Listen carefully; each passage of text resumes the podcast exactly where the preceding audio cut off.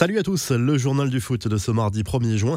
La préparation s'accélère pour les Bleus à deux semaines de leur premier match de l'Euro contre l'Allemagne. L'équipe de France défiera mercredi soir le Pays de Galles de Gareth Bale à Nice à l'Alliance Riviera.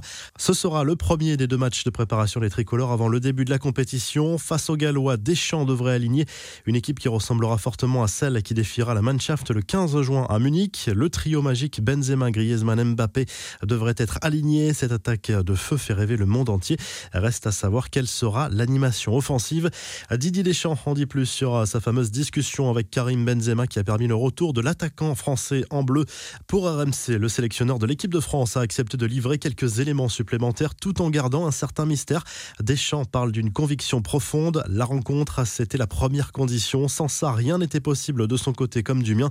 Il en avait besoin et moi aussi. Ça ne s'est pas fait avant, mais ça s'est fait. On n'a pas parlé que de football, on a parlé de la famille aussi. J'avais des choses à lui dire, lui aussi sur le passé, bien évidemment. Karim a dit certaines choses assez fortes, puisqu'au bout de trois minutes, tout est redevenu normal. Ça a duré très longtemps, deux bonnes heures, à lâcher le coach tricolore qui n'a pas voulu révéler lequel des deux avait fait le premier pas. Les infos et rumeurs du mercato, l'OM serait bien sur le point de boucler l'arrivée de Gerson. Selon Globo Esporté, un accord avec Flamengo pour le transfert du milieu de terrain brésilien pourrait être trouvé rapidement. Les choses se sont accélérées ces derniers jours. Le montant du transfert s'élèverait à 25 millions d'euros plus 5 de bonus. Flamengo bénéficie bénéficierait d'un pourcentage à la revente fixé entre 20 et 25% Sergio Ramos va-t-il filer à l'anglaise? Selon les informations d'ESPN relayées par d'autres tabloïds britanniques, le défenseur espagnol conserverait une belle cote en Europe et notamment du côté de la Première Ligue. Pep Guardiola souhaiterait l'attirer à Manchester City avec un contrat de deux ans minimum. Le club anglais qui se garderait aussi la possibilité de lui offrir une expérience en MLS par la suite avec le New York City Football Club. Les infos, en bref, encore une grosse désillusion pour l'équipe de France espoir éliminée par les Pays-Bas en quart de finale de l'Euro Espoir à Budapest. Au terme d'un match pourtant séduisant, les Bleus ont perdu 2 buts à 1 avec un deuxième but néerlandais inscrit dans le temps additionnel alors que les tricolores dominaient outrageusement. Le Portugal, l'Espagne et l'Allemagne accompagneront les Pays-Bas dans le dernier carré.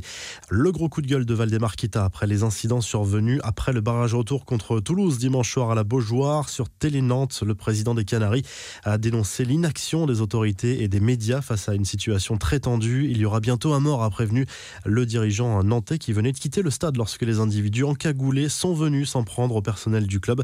Énorme imbroglio autour de l'organisation de la prochaine Copa América après le retrait de la Colombie et de l'Argentine compte tenu euh, du contexte sanitaire et social. La Confédération sud-américaine de football a attribué lundi l'organisation de la compétition au Brésil, sauf que le gouvernement brésilien qui avait d'abord accepté a amorcé un rétropédalage en raison du mécontentement général au Brésil. La revue de presse enfile tout de suite en Espagne avec Le Mundo Deportivo qui fait sa une sur la signature de Kun Agüero au FC Barcelone. L'attaquant argentin qui arrive libre après la fin de son contrat avec City a été la première recrue de la nouvelle direction. Le défenseur espagnol Eric Garcia l'a imité ce mardi matin.